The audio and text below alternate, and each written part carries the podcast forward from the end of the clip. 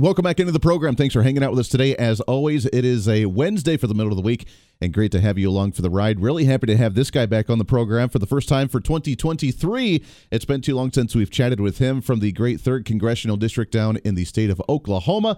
It's Congressman Frank Lucas with us here. Congressman, how are you, my friend? Uh, as good as anyone can be expected to be when you're working in the nation's capital. And yes, it has been too long since we've had a conversation, and there's all manner of stuff going on here from how we organized up for the new session of Congress, the new balances between the two groups on ratios and majorities the farm bill and appropriations and debt ceilings and just all kinds of stuff going on. Yeah, you guys started off with a bang this year for sure. I want to start off with the debt ceiling because uh, the Speaker of the House, Kevin McCarthy, set to meet with the Biden administration today to talk about the potential spending cuts versus raising the debt ceiling. The Biden administration says it's a non-starter conversation to even talk about spending cuts when we've run out of money the third week of the month of January. We still have nine months to go for our budget for this year. Is there any opportunity that Republicans that you guys can stand firm that we can hold our ground and even if it comes to a potential government shutdown that we actually stop this madness of just raising the debt ceiling and spending massive amounts of cash? Well, the situation's so bad that something has to happen. And the first step, of course, is Speaker McCarthy going down and looking uh, President Biden in the eye and making it quite clear that we cannot just continue to spend the way we spent money when Pelosi was Speaker of the House in the last four years. We just can't continue to do that. I don't know that I have a great deal of expectations of what have come out of this meeting, but at least the Speaker and the Republican majority of House have compelled, I won't say force, compelled uh, President Biden to acknowledge that we've got to talk about this ultimately what happens is we have to change the trajectory of spending. We cannot continue to operate like this. I don't know what what the ultimate terms or agreement will be. I don't know how many days or weeks or months it'll take to get there, but this is a battle worth having. Yeah. Now, one other thing to remember. The Democrats will say, well, you're limiting our ability to spend money in the future. The debt ceiling is not so much about future spending, it's about covering all the hot checks that have been written in the past. All the money that was spent in the past now has come due, so to speak, to cover. We can't let the government default because if and it's and it's it, it is protecting social security yes and it's protecting medicare yes those programs that matter to our older citizens and our citizens who who who are at that stage in life where they can't change their lifestyle, they can't change their plans. But it's also making sure we continue to fund defense. It's continue to make sure we continue to fund the Department of Ag programs. But where we are right now is unsustainable. And the fact that President Biden says that we just have to keep this party going, this wild spending party going, is impossible. So yeah, go get them, Kevin. Go get them. That's what let's make a difference because that's where the future is is what we can get done with these people. Well, the problem is is that we right now we're spending at 100% of the GDP. So we could take every penny from every man, woman and child in the private sector just to barely pay off our debts in the nation right now. Just what 20 years ago, we just saw that we capped it. We weren't allowed to spend more than 40% of the GDP. Now we're at 100%. If we raise it up even more, we're sit- we're going to be sitting at near 130 140% of our GDP the in the private sector. That's we went, devastating last time we went through these kind of gyrations, uh, Speaker Boehner was able to negotiate an agreement on capping spending for a 10 year period. That's now expired. We have to get back into some kind of an agreement on limiting overall spending in order to change the trajectory. Uh, I've been here long enough that in the late 1990s and right up until the day the the the terrorist attacked New York's attacked uh, the nation's capital and New York City and brought that plane down in Pennsylvania, we were in the third three and a half years of balanced budget at that point. Thank goodness we had a Republican House and the Senate, a balanced budget. We can get there again. You can't just go in and cut out the 29% that we're spending over because what that would cause would be a rumble through the economy and through the financial services and with people that's not sustainable. You've got to change the trajectory. You've got to enable people by not increasing their taxes, I'd say reducing their taxes, and restraining regulations or reducing regulations. You've got to let the economy grow Mm-hmm. not spend the money and work your way back into balance. We did that for three and a half years. Apparently, Joe doesn't remember that he was in the Senate when that happened, but that's how you get back there. You can't shock the system you can't repudiate your obligations, but we can't keep going the way we are right now. No, we can't. Well, it's okay. He doesn't remember his name half the time, anyways, either. So I guess we have that going for us. At the same time, let's shift gears slightly to food and agriculture. Obviously, you guys are working on the farm bill, which I want to talk about in a second. But the economy obviously still having a devastating effect on food right now. We're seeing eggs at three, four times higher than what the I've ever seen yeah. them be. The inflation just yeah. hitting the uh, the food market as a whole. Are we going to get better? Do you see some relief in the food market, meat prices, that sort of thing coming up here throughout the year? You got two problems that have been going on for the last two and a half years. One was, and I hesitate to even use the word that starts with C, but we had the disruptions in the food processing chains during the COVID mess, when literally you had packing plants shut down for brief periods of time, both beef and pork and, and poultry that distorted the supply chain flows. Throw on top of that things like the war in Europe, where Putin has invaded his neighbors in Ukraine, that's driven fertilizer prices and diesel prices berserk and increased the cost of every fundamental chemical input uh, of seed. So you've got dramatically higher prices for producers. You've got a dramatically less stable supply chain for both raw materials and processing, and it's put us in this loop. This is a a part of why we have to pass a 23 farm bill with a functioning safety net that can meet the challenges of right now so that we can get back to whatever the new normal is going to be and prices will stabilize. And oh, by the way, the inflation that's killing people on the farm and at home and in business what is inflation? I don't care what the White House says. Inflation is too many dollars chasing too few goods and services. That's the fundamental definition of inflation, pushing it up. The goods and services will increase as we provide stability and certainty in the economy. We'll have more work done. We'll produce more widgets. We'll produce more pounds of hamburger, more pounds of pork chops, more pounds of of, of chicken. But getting a grip on the spending so you slow down that monetary supply is the other part of bringing it back into balance. I don't care what my liberal colleagues up here say. You can't repeal the laws of supply and demand. You can't you can't make people do things that are not in their best interest, and that's why we're in the situation we are now. Too much money, not enough goods and services, and people trying to protect themselves from this uncertainty. Yeah, that is very true. I know that last year we had heard news that you guys were a little bit behind on some of the farm bill conversations, but now that it's coming yeah. up for this year, are we getting ourselves caught back up? And what could we see coming out of this farm bill? What thing? What, what drives me nuts is that we always see so much of it going into the farm bill, discussing more on the social programs, the SNAP program, that sort of stuff, as opposed to the things that we really need to focus on, which is for the agriculture industry and farmers across the nation. Absolutely. You had four years of Democratic majority in the House. So the focus of the committee was on, I would say simply, they wanted to talk about who could farm and how they should be allowed to farm. That's not how that's not how you produce food and fiber. If you're worried about picking who gets to farm and you're concerned about making sure they farm the way the government wants them to farm, that's not productive. That's not in the best interest that's just that's just not.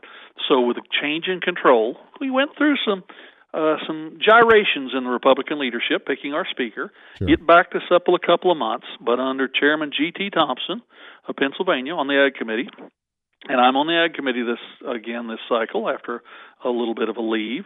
Uh, we're back at we're back moving forward. We're running a couple of months behind.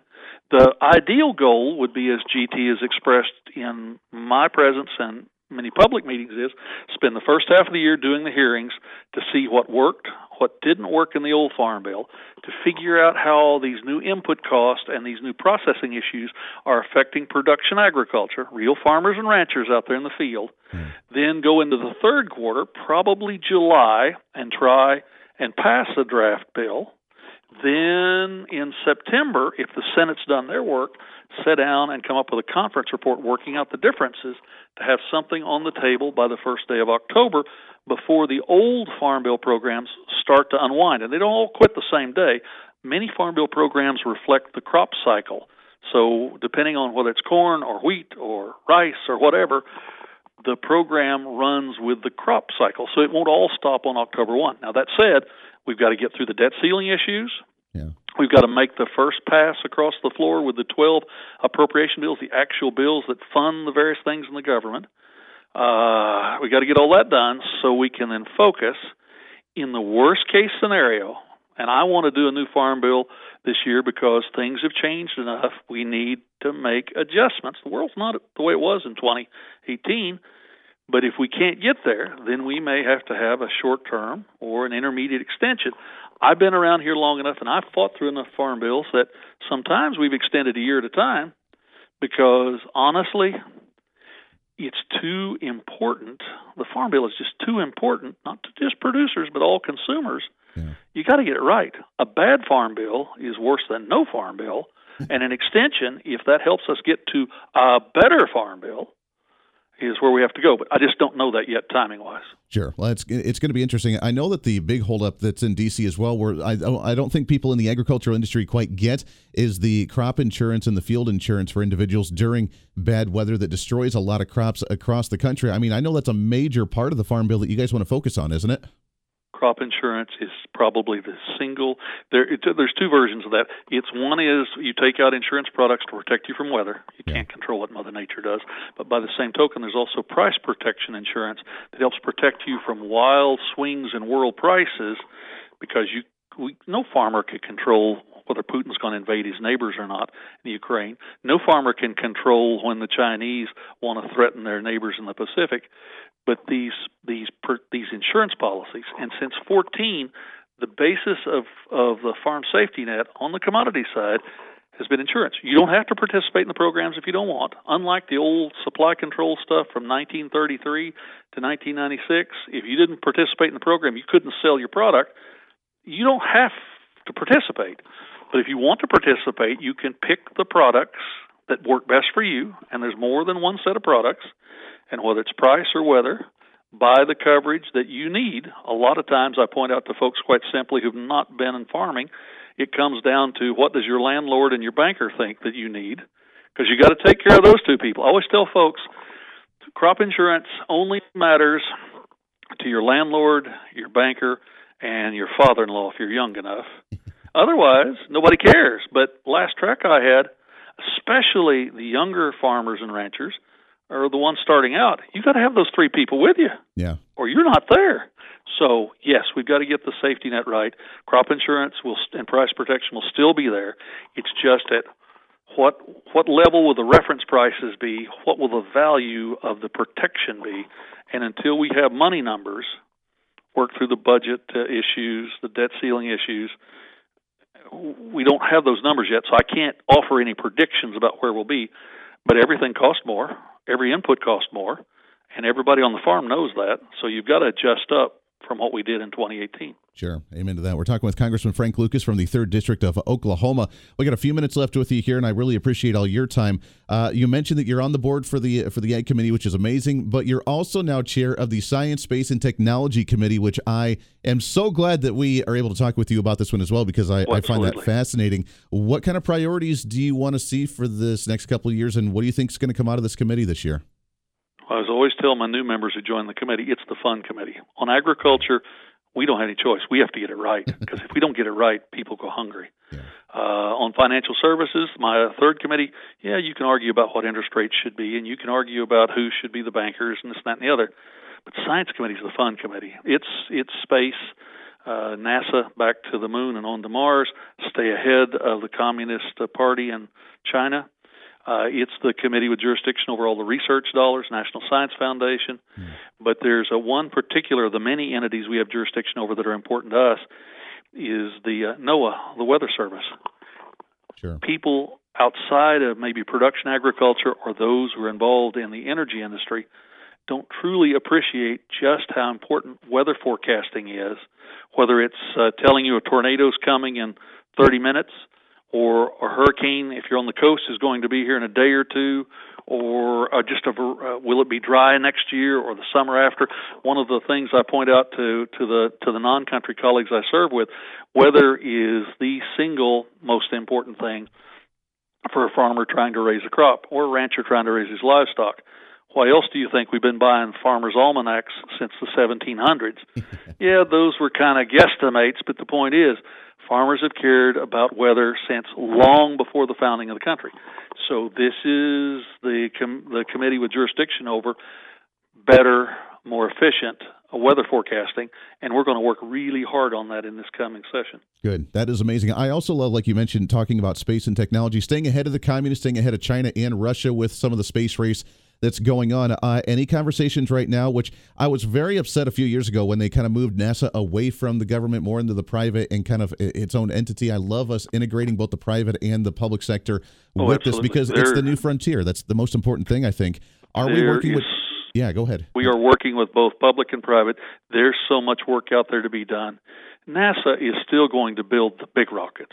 Sure. NASA is still going to do the super hard things like sending people back to the moon. We're going and establishing a permanent base and putting an orbiting gateway, an orbiting space station around the moon to work in and out of. We're NASA is going to do the the really complicated stuff of getting back to Mars and getting down on the surface. Will some of the private companies build landers and part of the equipment and part of the capsules? Absolutely, because NASA has always been an entity that's that contracted out the the pieces for construction, uh, whether it was Apollo or Mercury, the Saturn rockets, uh, th- those kind of things. So it's a public-private partner relationship. I would suggest, and some of the folks I serve up here believe that it shall be, all be private. No, the East India Company and the Bombay Company, the old British Empire enterprises. This is this is something where we need a public stake in the off world and if we are successful with the developing of fusion power, that's not fission power, the old traditional nuclear power plants, but using the mechanics of the sun and water to create uh, electricity. When we perfect that and miniaturize that, then you will see, maybe not in my lifetime, but in my grandchildren's lifetime, we will truly uh, be a society that will live off world. Yeah. And by the way, America not only needs to be there, but we have to be there with our allies. You cannot let a totalitarian society, for instance, like China, control the off world. And heaven forbid if Putin, the dictator in Russia, so-called president, if he had his controls on the off hands on the off world, you just can't let that happen. So no. it's it, it is our it is our destiny, but it is also our responsibility to take our way of life and our views however far we go as, as, as a human race. Yeah, amen to that. Well, the nice thing is, right now, at least from what we've heard, is that we're still, even though we have this war going on with Putin, the silent war, and with Putin doing what he's doing, we're still, we still have a bit of a humanitarian communication and relationship with the International Space Station, which is good to hear. Uh, real oh, quickly, absolutely. yeah, a time frame on when we could actually start seeing ourselves go to Mars. Is that coming up soon? Well, we're next year. We will be going back to the moon and orbiting, once again testing our equipment. Mm. I would believe personally, I personally believe by 25 that it should be possible to land on the moon. Then from there back to Mars, on to Mars, we have to do things. There's a there's a common there's a term some of my friends and I use on the science committee about Mars 2033. I know that seems like a long time out, but the stuff you have to do, the the complicated nature of supporting human beings off world and in outer space is such that it's just going to take a little time.